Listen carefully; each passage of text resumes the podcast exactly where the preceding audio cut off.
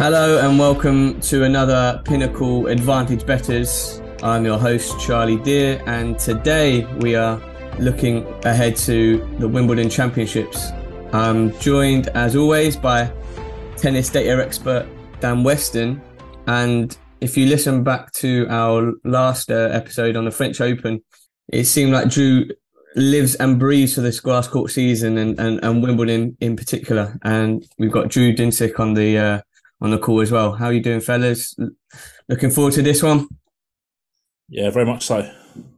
Absolutely. This is uh it's kind of falls in the calendar where there's really nothing else going for me. So I can really, really sink my teeth into uh sort of the grass, this tiny little you know, grass season that we get. Um and uh, you know, waking up on the west coast of the US and flipping on the television to watch uh, you know, five hours of grass tennis every morning is about as good as it gets. Yeah, honestly, I've uh, that, that's what I've been doing for these uh, lead up events, Eastbourne and Queens, just kicking back, and it, it, before you know it, you're like two, three, four hours down, and just, it's bliss. It's bliss. Um, talking of sort of the uh, lead up events, I just want to do a little bit of a roundup of um, what's been happening in some of the events so far.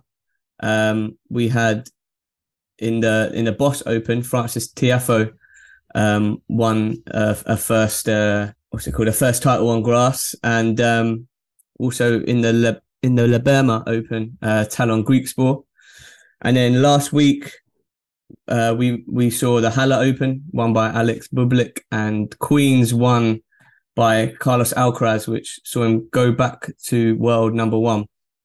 Um, and then this week, as we're recording, we have Eastbourne and, and, and Mallorca going on for the ATP side. If we look at what's been happening in the women's side of the uh, side of the events, Katie Boulter won in Nottingham, which was her first ever title on grass, and she's number one, uh, British British number one as well. Petra Kvitova, who I was, uh, she keeps keeps coming back. Fair play to her. She won in Germany, and Yelena Ostapenko uh, won the Birmingham Classic in the last few weeks as well. I just wanted to get your your guys' thoughts of just like the what you make of like the run up to um, Wimbledon and and the and the events that we see. We we mentioned off uh, before we started recording about some players who uh, don't might might uh, not bother playing in these uh, warm up events or really like pick and choose carefully. Um, but I just first ask Drew, what sort of have you taken away from these last few events, and and is there much you can take away from them? Yeah, I think um, I usually don't take away much from grass warm up because it's so abbreviated um, and motivations are, you know, is tough to pin down. There's not many ranking points. There's not a ton of money. Uh, Queens is obviously, in my opinion, at least a very prestigious tournament to win. You obviously you get the biggest trophy, uh, so that matters. Um, but in you know, in terms of kind of impacting player ratings, I usually am pretty light in terms of adjustments made uh, from what I'm coming in in terms of prior, uh, based on what we see outside of kind of noting injury. Uh, and that's a, a, little different this year. Um, I feel like you could pretty clearly say from where we finished clay to where we stand now that the gap between the top two and the men's is even greater than it is, was right? The the the cream has separated, and you know, it, to the degree where looking past your top two choices on the men's draw is kind of I don't think it's really worthwhile. but uh, uh, but on the women's side, it's been the opposite. I think. Um, I thought you had a pretty clear tier coming into um, grass season of you know three favorites and Iga, uh, Sabalenka and Rybakina.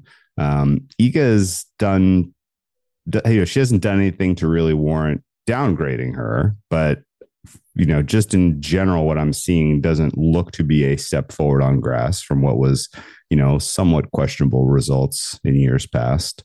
Uh, still doesn't look very natural on grass. It's not to say she can't win Wimbledon; she absolutely can. Um, but I don't think she's you know warranting anywhere close to sort of the favoritism you saw on clay. Um, and R- Rybakina has been stricken with a pretty significant illness, and Sabalenka looks to have still be dealing with some of the mental damage of her ouster at uh, Roland Garros. So it's, I think the you know the men's side the favorites have separated the women's side they're like the entire kind of upper class is coming together to a degree uh, and no one's really separating themselves um, and you know the kind of the only standout you have to kind of circle, I think, is Petra Kvitova because she is two time champ here because she does have the game that really excels on grass. And, you know, coming off of a really, really impressive tournament this spring in Miami, uh, and then backing that up with the win uh, in, um, you know, on grass already this season is, is pretty important. So, um, she's kind of pretty clearly stepped into that mix for me at the top of the board. But uh, otherwise, I think, um, you know the women's is starting to I'm I'm willing to entertain some surprises, whereas the men's, if we don't get a Djokovic Alcaraz final, I'll be quite surprised. And Dan, probably a similar question to you, and just also, is there any players you want to pick out that sort of maybe catapulted themselves into into contention? I think broadly speaking, I've got a very, very similar viewpoint to, to the one that Drew's just expressed uh, in terms of and particularly Djokovic is just like miles ahead of anything else on on the ATP tour uh, and and that I've seen so far, and completely deserves his uh, his favourite status in this tournament, odds on. And, and, and this we talk about preparation and warm up events. Well, he doesn't tend to do a great deal. Um, he's going to play the Hurlingham exhibition this week, and it's exactly what he did last year before he won last year. So. Um, I, I, don't see that as a negative for him at all that he hasn't participated in any of these three week uh, three weeks warm up events. Um, Alcaraz, I think, will have a lot of supporters after that win at Queens, um, but ultimately he hasn't faced a single top fifteen opposition in that run, and he almost lost in round one to Arthur Rinderknech as well. So I, I, think the, the the there's a danger that the market will overvalue him uh, particularly if he gets a pretty pretty straightforward draw. Um, the flip side is that the, Medvedev is, is, is underperforming quite a lot right now, uh, and yet has much more grass pedigree, and you can get a much bigger price on on, on Daniel. So so I think those three in the outright markets are are so much further ahead than everybody else in terms of the warm up events and who I've picked out and what my learnings are. I think that for me, my learnings are that no player is consistent enough to challenge Djokovic, which I probably knew already, but mm. but also that, that I don't think there's a great deal between fifteen or so players right now in that sort of next category of player, uh, and that could be quite interesting when you're looking at side markets such as quarter winner or something like that, or trading if you if if that's if that's your mindset as well. So guys like Korda, who we've already mentioned, had a had a good run at Queens, beat good opposition at Queens, even though he lost to Alcaraz in the semi final. Uh, Tiafoe, who won in Stuttgart, then lost to Korda at Queens, which is I think fair after after the exertions at, at, at, in Stuttgart. Uh, Alex de Minaur, who's who's got a game for quick conditions and uh, reached the final at Queens. In fact, which was a very very very competitive straight set loss if if if such a thing makes sense in terms of yeah. both him and Alcaraz had had two break points. de Minaur won 48% of points in the match. That's very, very, very high for, for a player uh, who loses in straight sets. So for me, um, he's someone, and I'm, I'm not thinking about players who can get to at least the semi-finals, or maybe if the, the draw opens up for them a surprise final spot. But I think that the, the, it's all just reinforced the fact that I think that Alcaraz, uh, uh, sorry, Djokovic, I should say, is is the favourite by a long way. Mm. Yeah, go for it, Drew. If you had something to. Yeah, I think the other kind of context to provide here are you know reasons to kind of just basically believe the market price on Djokovic is right, which I don't have any strong disagreement with. Uh, he hasn't lost on grass since 2018. Um, I remember that match. Uh, it was the Queen's final against Marin Cilic, and he had Cilic in the bag uh, in that second set, and uncharacter and uncharacteristically was very uh, not Djokovic like in the tiebreak of the second set, and then uh, ultimately let that title slip between his fingers. Um, before that, you know, he lost once in 2017 at Wimbledon. He got beat by Thomas Berdych. Berdych, of course, off tour.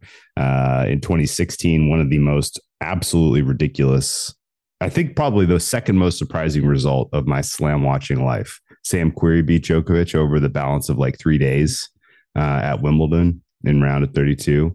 Um, that was unbelievable. The only more ab- absurd result I can remember is Denis Istomin beating Djokovic at the Australian Open, um, mm-hmm. which still defies all belief. Um, but uh, yeah, we're we're in 2016 now. Uh, those are the last three losses that he's had on grass. To go and you go back one more. Now we're at 2013. Uh, he lost to Andy Murray at Wimbledon. Um, so this is it's it's it's just insane that he is this level of competence on this surface. Um, and you know, it's people won't talk about it in the same breath that they will, you know, qualify Rafa Nadal's performances on clay because there's so much more clay tennis and it's so much more obvious and you know and, and the superlatives are are just you know they're going to be impossible to to to match you know what Rafa's done on clay but you know, Djokovic pretty clearly has that same pedigree on grass. It's just that the season's shorter and there's really only Wimbledon uh, to kind of hold up there. But, you know, he's the greatest player on grass of all time, and it's by a margin now. Um, and, you know, the only guy that he's ever lost to on grass that's in this draw is Andy Murray. Uh, Andy Murray, of course, I thought was putting together something kind of interesting, uh, but he was doing it at the challenger level uh, to start the grass season, and then uh, really didn't show us much of anything uh, in you know getting to more difficult competition in the last couple of weeks. So uh, that may be nothing. Um, I'm hopeful that there's something there because I would love to see Andy Murray make a run here. It would be a great story, and it would really capture a lot of the uh, you know, capture a lot of the headlines, particularly in the UK. So that'd be fun. Um, but uh, yeah, there's just nobody that has, you know, has the goods that, you know, can kind of point to their experience, point to their, you know, um, uh, their accomplishments and and convince themselves mentally that they have the, you know, they have what it takes to beat Djokovic at Wimbledon. So um, I'm not inclined to lay this price, but I would absolutely not take any long shots. Um, the only player I think that can beat him in terms of quality of tennis is Carlos Alcaraz. And in the back of my head, um, there is some hope that Djokovic, having taken the career slam title at French Open and then taking a couple weeks to truly vacation and maybe lets his guard down a little bit, maybe goes into a final against Alcaraz with a little bit too much confidence uh, faces a player in Alcaraz who is learning new tricks and is unpredictable and is very, you know, could be a could be a surprise challenger in that moment. Um, and I think realistically, I'm just going to sit on my hands, see if Carlos Alcaraz figures anything out in the run up to the final. And at that point, you may get a price in the, you know, in the plus 200, plus 250 range against Djokovic in the final, at which point I would probably bite on Alcaraz. But um, you know, I don't. It's just it's so hard to find a reason to doubt Djokovic at this point, and I don't know. I think the loss to Sam Querrey in 2016 sticks in my mind because that was the Wimbledon that came after. That was like his exhale moment. He wanted the French Open for the career slam so badly and finally got it in 2016 and then turned right around and had that that shocking loss to Querrey there's in the back of my head, I feel like that could happen, but I, I just, uh, you know, I, I, I don't see any other players on tour that could realistically make that happen, um, other than Alcaraz. At which point that would be the final. So, long way to say the price is probably fair. There's not a real bet to be had in the outright market, um, but I'm gonna, you know, kind of keep my powder dry for a shot at Djokovic in the final if Alcaraz gets there. Mm it'd be interesting what you said on, on the point that see off the back of um, them playing in, in the French and um, Alcaraz obviously going down with, with the cramps and, and his injury. Uh, if you, as you said, if it is this is another Djokovic exhale moment, if he can come back with that intensity that he played and uh, and and sort of saw off Alcaraz, or if Alcaraz, as you say, find those new tricks and obviously he's learning every day on grass, so it might be a bit of a shock factor that sort of surprises Djokovic if if if and when they do meet. it was interesting that um, obviously you mentioned a few players there, Dan, Alex De, De Minaur, who has always been known to be good on grass, but I thought he showed a lot of heart and a lot of um, just sort of nous as well on the on that on that surface. Um, Sebastian Korda as well. He is well down but in our market below Andy Murray, which I was very shocked to see. Andy's at 32s, Seb's at 35s. Korda sort of came out and said he expects to be a big challenger for the title Wimbledon. Is that just him being young and brash, or do you think he can actually make the semi-finals, something like that? I don't think he's a challenger for the title, but I do think that if the door opens up, he can definitely uh, fight to come through a quarter or something like that. If if if, if the situation's right. Um, as far as the price compared to Andy Murray goes, I mean that's just ut- utterly absurd. Um, Murray obviously has won those two challenger awards, against against no one of any repute whatsoever.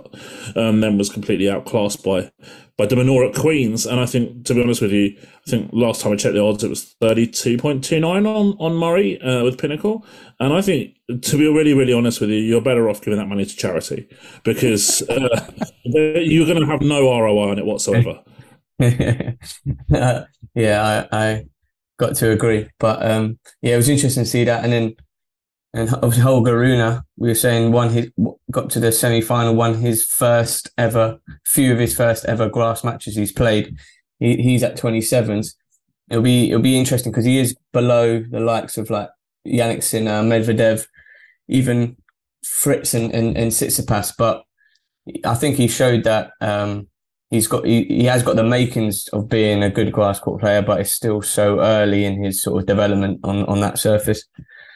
Yeah, too early for him, I think. If if we then go um, into sort of the outright markets, then I know we just touched on it, but we'll pivot to the uh, we'll go WTA side this time first of all. Um, as as we said, Swiatek, Sabalenka, and Ry- Rybakina are sort of split by very fine margins in that top three. Um, I see uh, your uh, article that's going to come out soon, Dan. I was you were sort of saying mm. Swiatek, uh, sorry, her um, game, mate, her game might not be the most suitable for grass out of those out of those top three. Um, and we've obviously heard about Rybakina the sort of um, illnesses and, and trying to get over that. Do we still see yeah, so, someone from that? Yeah, do we still yeah. see that top someone from that top three winning it? Well, look, um, I, I, I think the the the the Swiatek price is is it's not really something that interests me. But what the thing, clear point for me is is that it's this is a surface where which is a leveler between her and the field, whereas on clay and even on hard court, um, she's just streets ahead of everybody else, and and there's there's no comparison. She's got to have a really a big off day, and the opponent's got to play very very well for, for her to get beaten. I don't think there's there's much doubt about that. On grass, I think that that's a, there's a different there's a different um, argument. Um, stats wise, over the last couple of years grass, she is not the tour leader, and she's not that close to being top leader, tour leader. Sorry, I should say. Uh, I'll be really interested to see how she gets on over this this this week. Um, as but then Sabalenka and Rybakina don't really come into this with with a great deal of, of wins either. So I actually am really, really looking forward to this women's Wimbledon because I think this is wide open. Yeah. And there's maybe 10, 10 players, I think, who could realistically have half a half a chance of of, of winning a, a Grand Slam. And almost, well, not almost certainly, but it's highly likely uh, mathematically that there's going to be a new winner of, of a new Wimbledon winner here because after Rybakina, the the you have to go back to 2014 Kvitova to find the, the last winner of the tournament who's going to be in this field. So uh, yeah, that's that's that's going to be fascinating as well. So yeah, I, I, can't wait for this. I think this is going to be a much more interesting tournament than the men's. I'm sorry to say, um, and and yeah, buzzing to see how certain players get on. Yeah. No, I think that's that's well said. And uh, the only glim, I mean, if you're if you're a hardcore Iga supporter, or if you've already locked in a big price for her at Wimbledon, the only kind of thing I can give you in terms of fuel is her hold percentage is up meaningfully from last year. Mm. And if she's improving that aspect of her game, I haven't seen it by eye, uh, but if she, it, if, but if it is improved, then that helps her chances certainly. Um, but I agree with Dan's sentiment where I they're realist. You said ten, I think, and I, yeah, I think that's kind of the the issue, which is there are 10 to 12 women who I think all kind of have relatively close win equity here. There's not a big separation in the top three to the rest of the field. And the rest of the field is pretty divorced as well, I think, where you have players who have good game and are in good form, like Ekaterina Alexandrova and yep. Kudermetova and, you know, maybe Samsonova, maybe Krejcikova, uh, definitely Kvitova, um, maybe Caroline Garcia, uh, you know, they're, they're, that group there is, I would take any one of those women head to head at price against Sabalenka or Rybakina right now, given what, given what we're seeing from them. Mm. Um, I'm not convinced 100% that Rybakina plays this tournament. I think uh, you need to keep a very close eye on uh, news and information from her camp as to whether she's ultimately going to go or whether she's going to withdraw. Um, and that's going to have you know huge effects in the futures markets futures pools particularly if it comes after we see where she's seated um, so that's kind of at the very top of my mind right now in terms of trying to capture uh, price i think didn't really mention Ons Jabeur. I don't really know what to do with that. I have some personal scars from her oh so close last year that I, are affecting my perception certainly. Uh, but she does have special, you know, she does have a specialist nature about in terms of her game and the way it plays on grass. So you have to at least kind of think she is on the fringes of the mix, if not squarely in the mix. Um, and then there are other players of the class of like the Beatriz Haddad Maias who, you know, have shown that they have an endurance at the slam level that could get them through just on the basis of pers- you know perseverance. Um, so yeah, right there, I think that's kind of my you know, my quote unquote mix of players who I think realistically could win.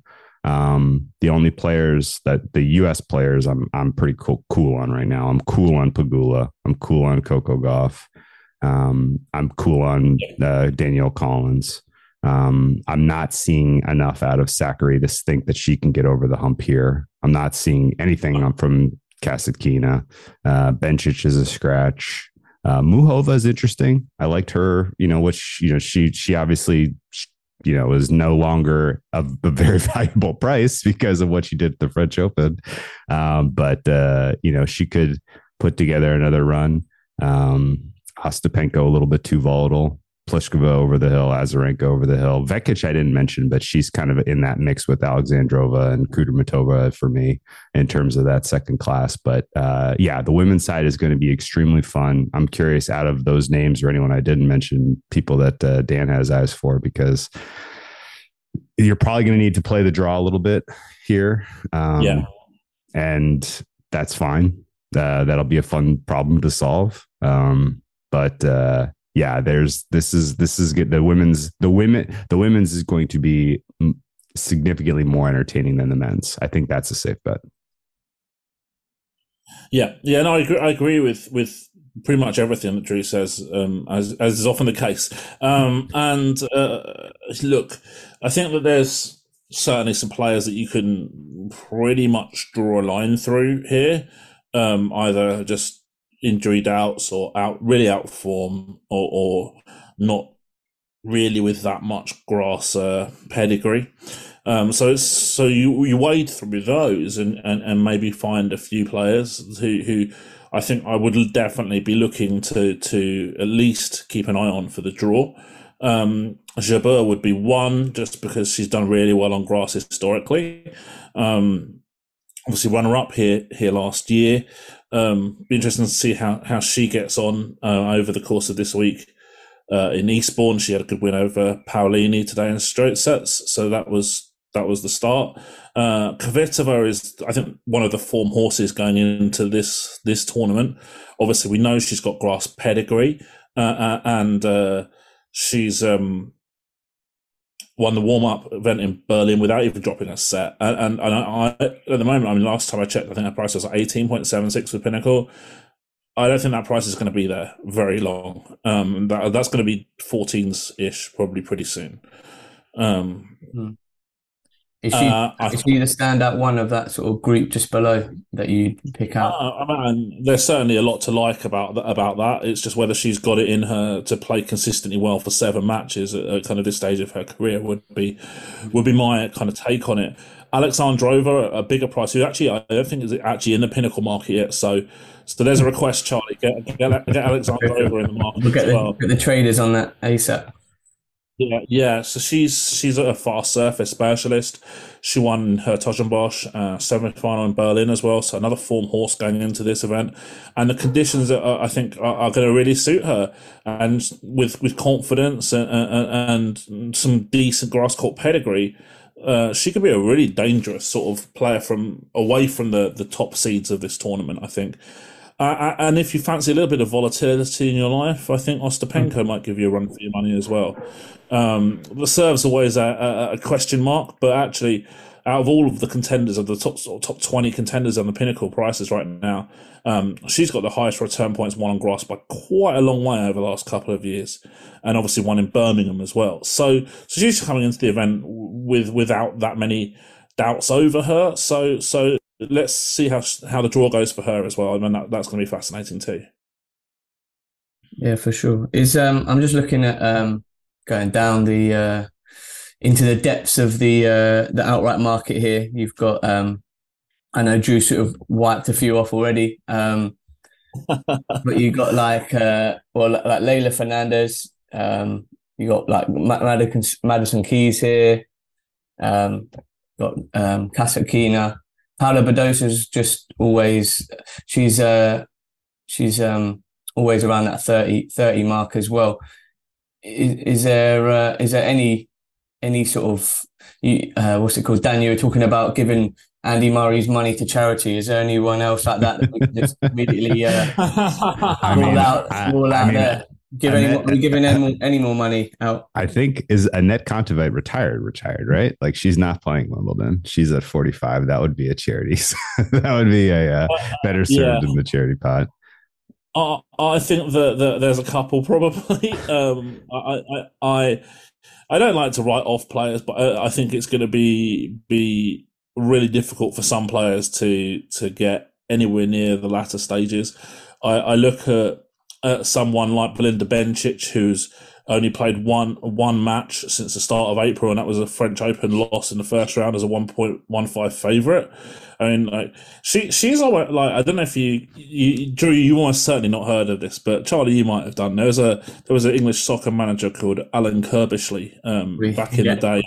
20 last 20 years and and he was he was he was quoted as like the third or the fourth favorite for every managerial yep. job going for about a decade yeah.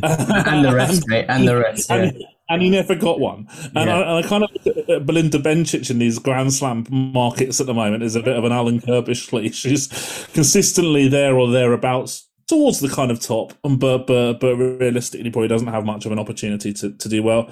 I think Karolina Pliskova's uh, coming to the end now. Paula Badosa's not played for a couple months. Um, probably not the best surface for her either. Uh, Azarenka's lost lost five of her last seven as all as pre-match favourite. Uh, again, it's going to take a lot to turn that around. Uh, and also, I mean, this is probably going to be the last time I'll ever say this, but I, I I'm absolutely stunned that the Mira Andreeva is in the top ten in the outright markets, having never played a professional career match on grass. that is any any thoughts on why why they might she might be priced at that level right now? They're scared of her. Uh, yeah, that's. Uh, I mean, they cover the backs.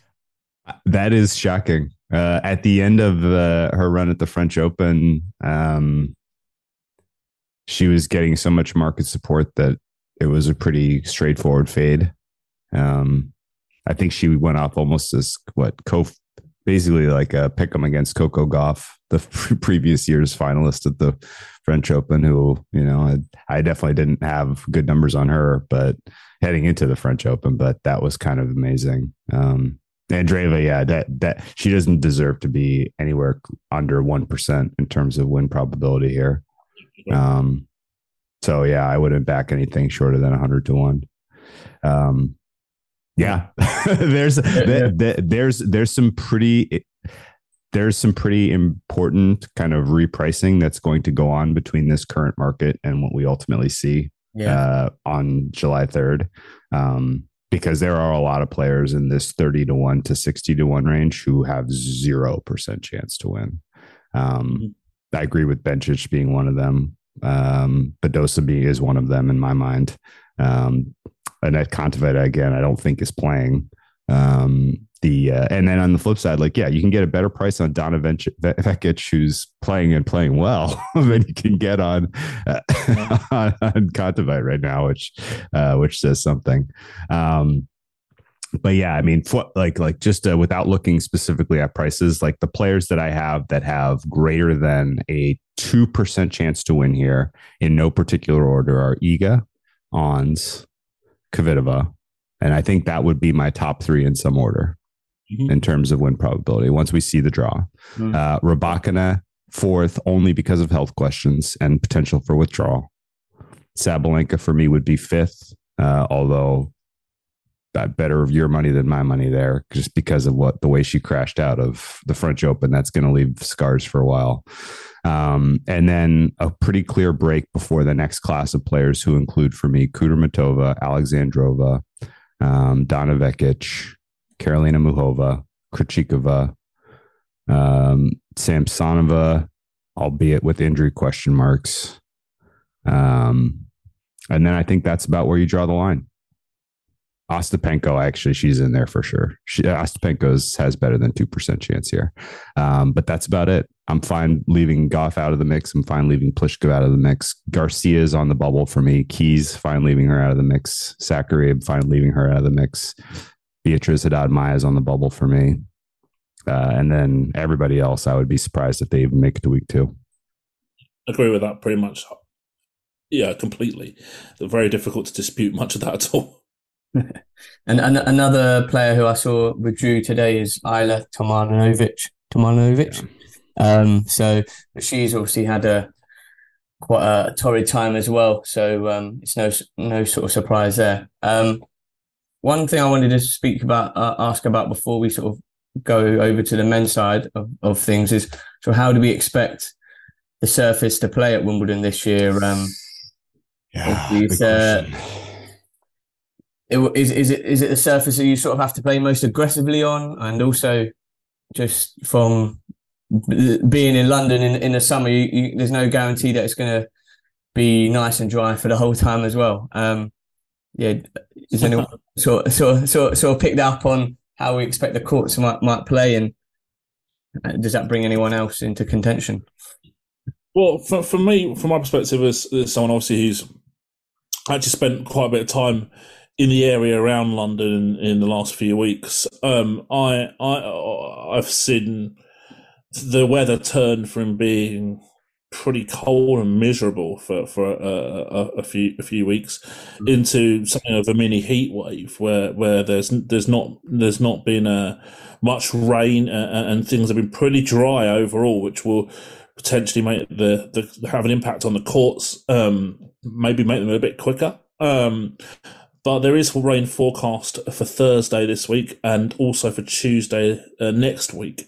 So it depends how much rain there is um, around there over the next few days, and and the temperatures uh, look like they're being dialed down a little bit now, so it shouldn't be super hot.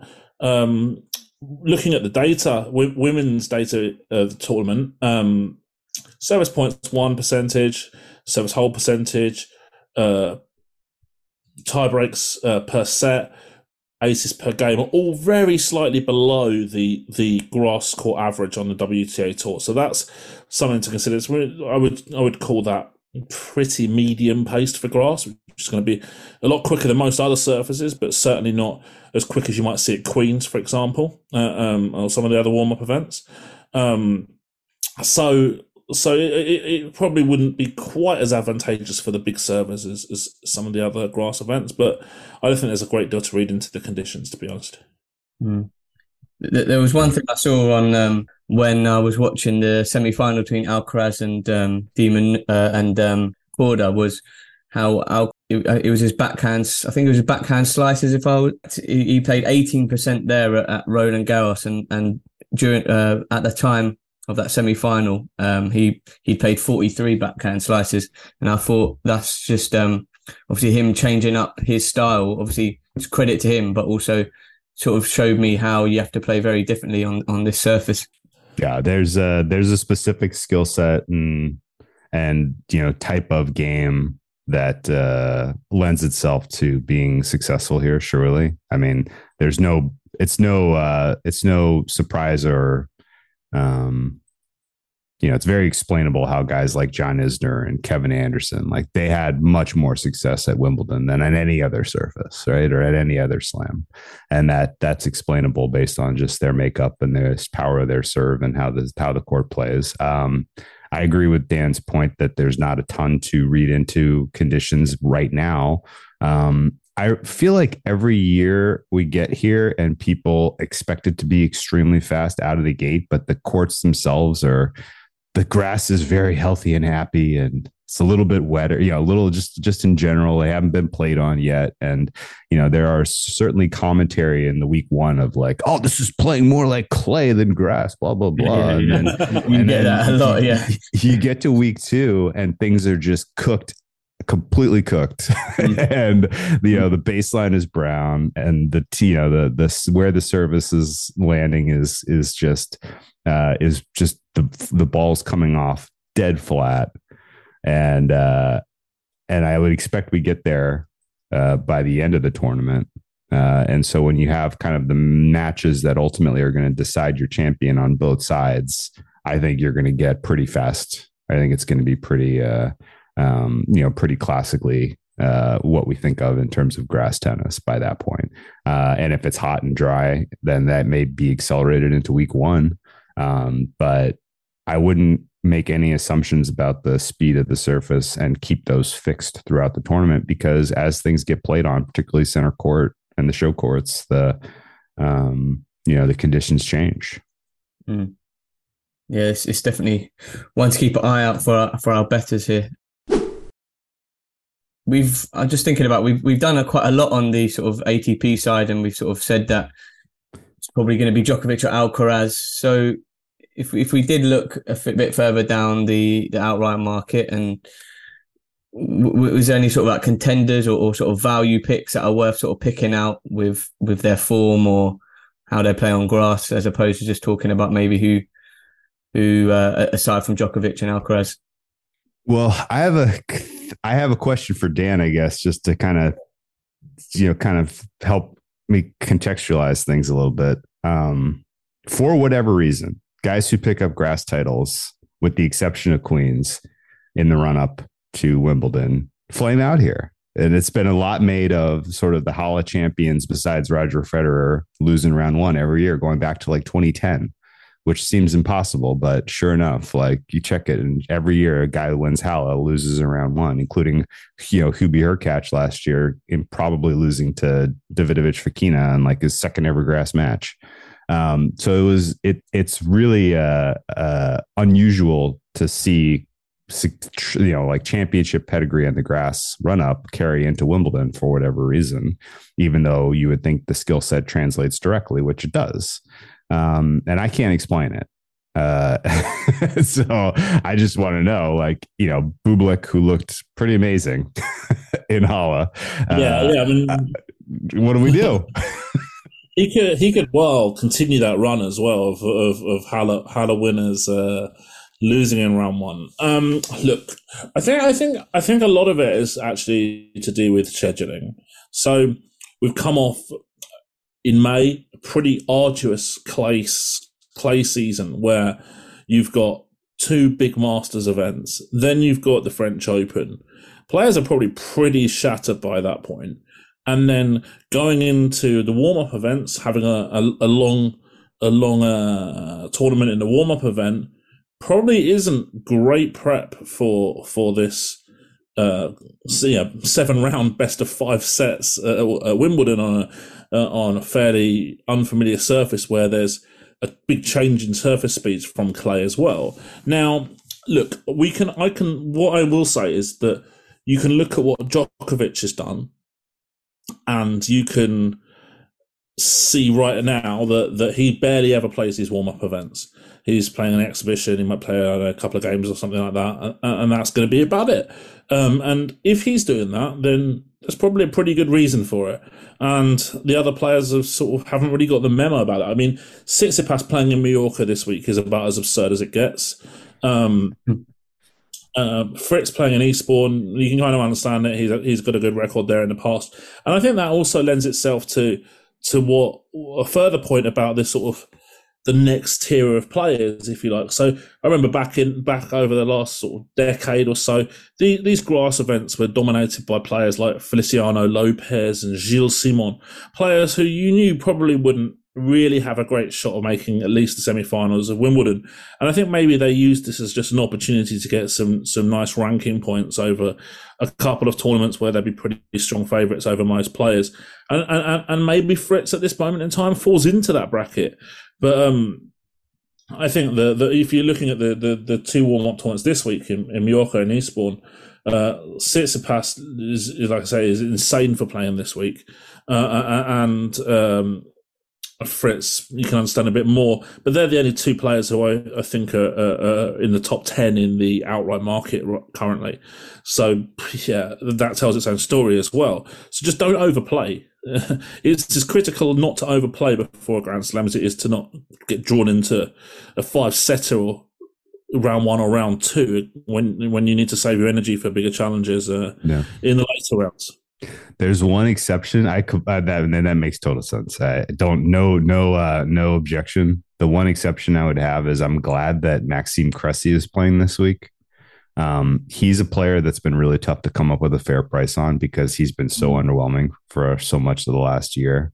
But his game is uniquely set up to do well on grass, and he just hasn't had the timing. He hasn't had the results, and so seeing him in Eastbourne and seeing him get a win today, I think is pretty important. Even though again, it's against a Colombian player that you know I, I imagine has pretty horrifically bad grass numbers. He still only beat him six four seven five, um, but uh, Cressy's I I'm looking at the the uh, the charting project from Jeff Sackmann on Tennis Abstract right now because I was just curious, like you know who who deploys the serve and volley anymore on tour, and Cressy's basically the only guy. Like your average player is serve and volleying less than five percent of the time. Maxime Cressy is doing it 82% of the time. that, that is his entire strategy is serve and volley. And that's a throwback to the, you know, to the way things were on grass in the 90s. Like that's just hasn't been that way on tour for so long. Um, winning 74% of his serve and volley points. He's going to the net also, you know, 36% of the time, which is much more than the next, you know, tier of guys. And he's winning 71% of those points. So Cressy, if he can find some rhythm with his serve, uh, in Eastbourne this week, I think is going to be an interesting guy to keep an eye on where he lands in the draw. He could carry that into Wimbledon for sure, just because, just because his game should do well on grass, and you know he just needs the the reps. I think um, the other guys with sort of the right composition in terms of what they bring to the game of tennis. Um, certainly Jan Lennard Struff, who's had a little bit of success this year. Really, just this last month in particular, has played well. Um, the uh, Quentin Halys, who I've always kind of assumed was going to at one point, in some point in his career, make a run at Wimbledon. This year could be the year, surely. Uh, we already mentioned Alexander Bublik, who I hope I hope he breaks the uh, the Halle curse just because he's a fun guy to watch.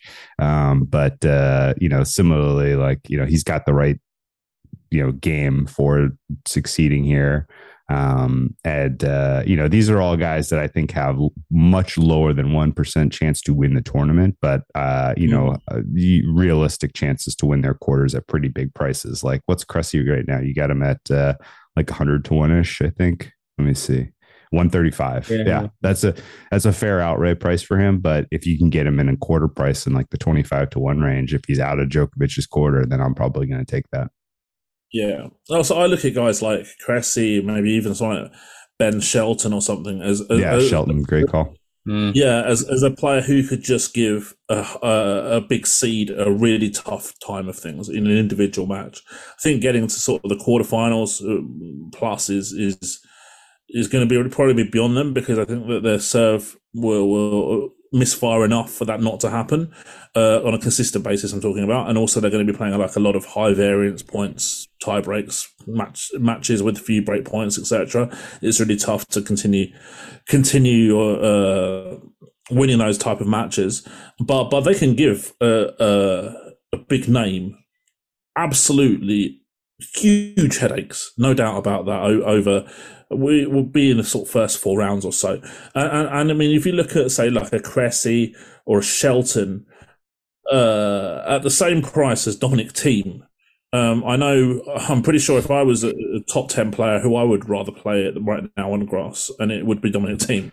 Yes, um, I agree. Yeah. So, so I think that says a lot as well.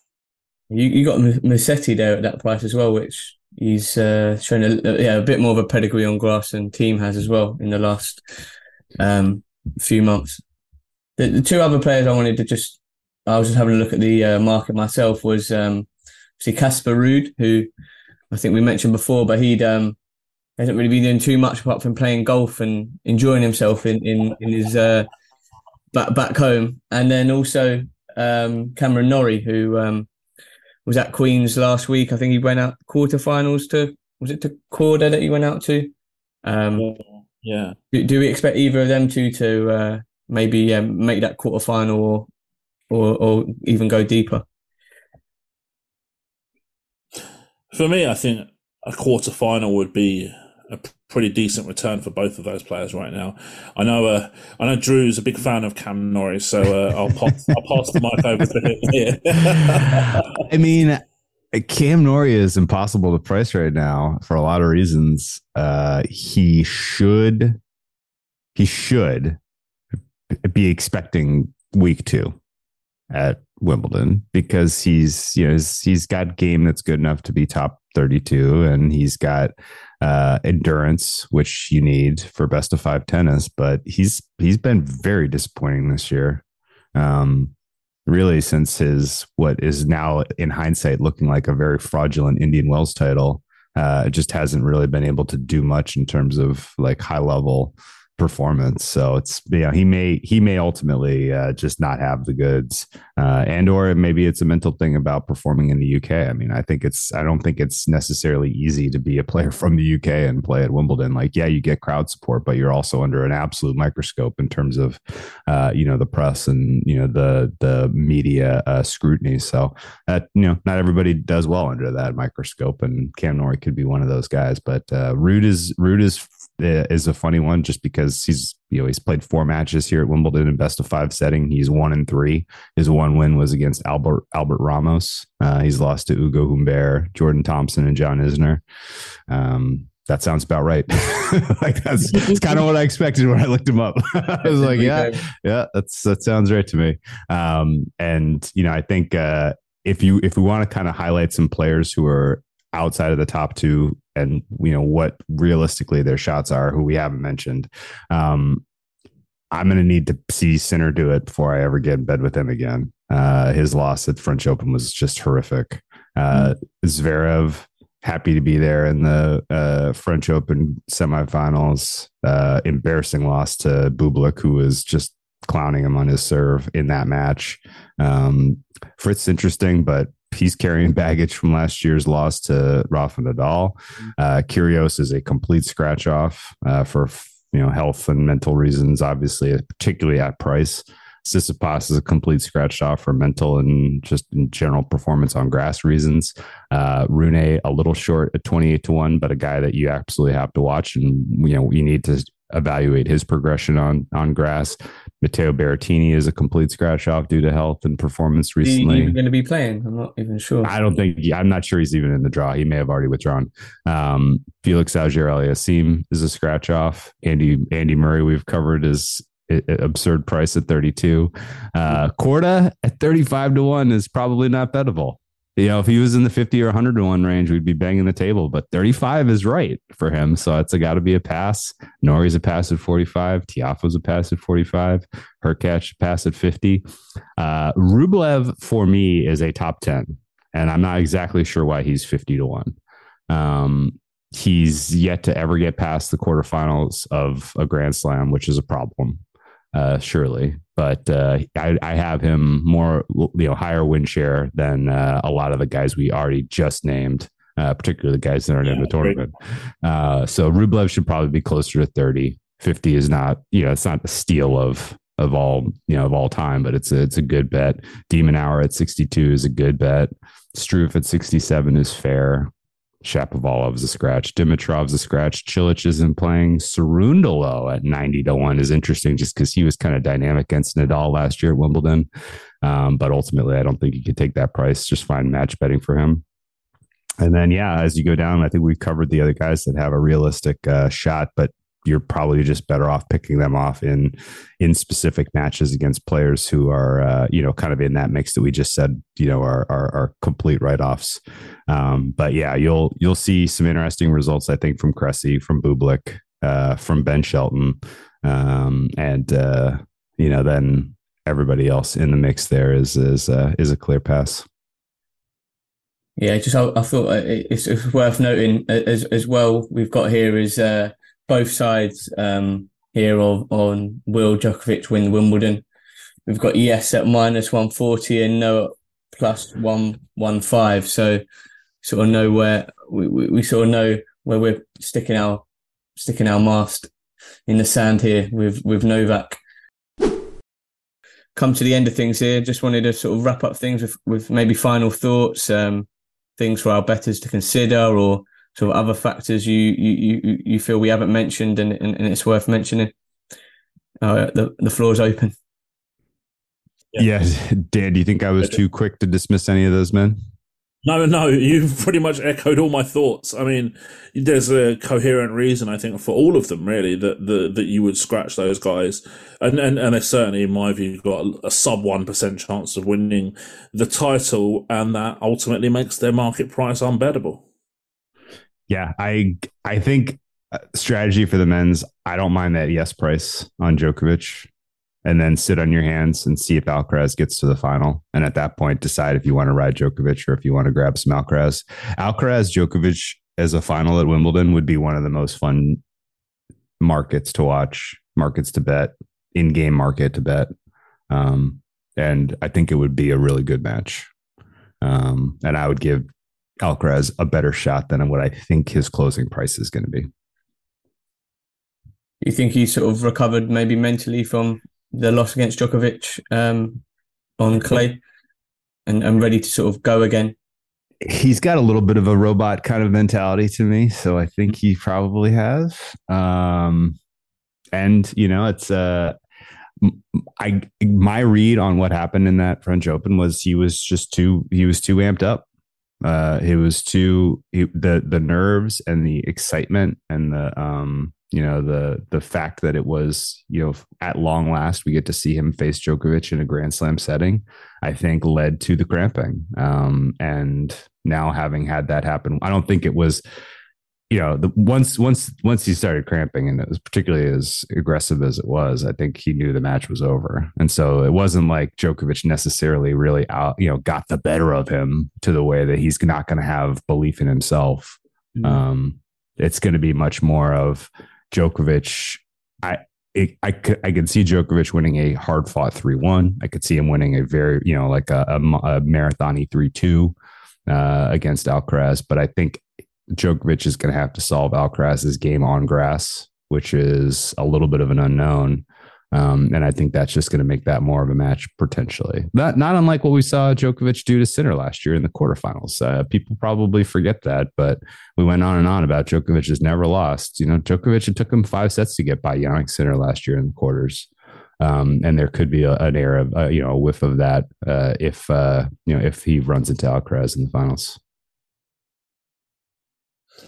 I'm probably a little bit less bullish on Alcaraz's chances. I think over overall, um, you know, there are obviously those circumstances behind the loss at, at French Open, but this is a this is a surface right now where I think there's a bigger differential between between the two players than than than Clay. Um, and you know that that Djokovic price, it's it's very very difficult. You know, most people are going to be think you're mad for thinking that an odds-on price is value, but I actually think that that, that it, it's certainly not layable in my opinion because he's he's a so so far ahead of the field, uh, and particularly at this tournament as well, having won the last four events, seven titles, going for the eighth one this year.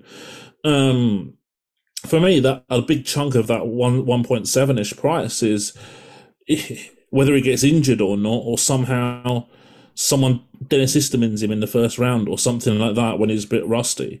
Um, mm. If he gets through the first couple of rounds easily enough, I think that he's going to be extremely difficult well, let me ask. Uh, let me ask Dan one more question before we close it. Then, yeah, Dan. Dan, what's your fair price on uh, Djokovic calendar slam?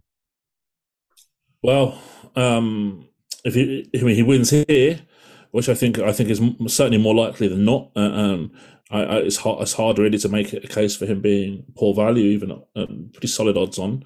Um, I think I think ultimately you go in, he'll go into the US at not much of a bigger price there than he will here.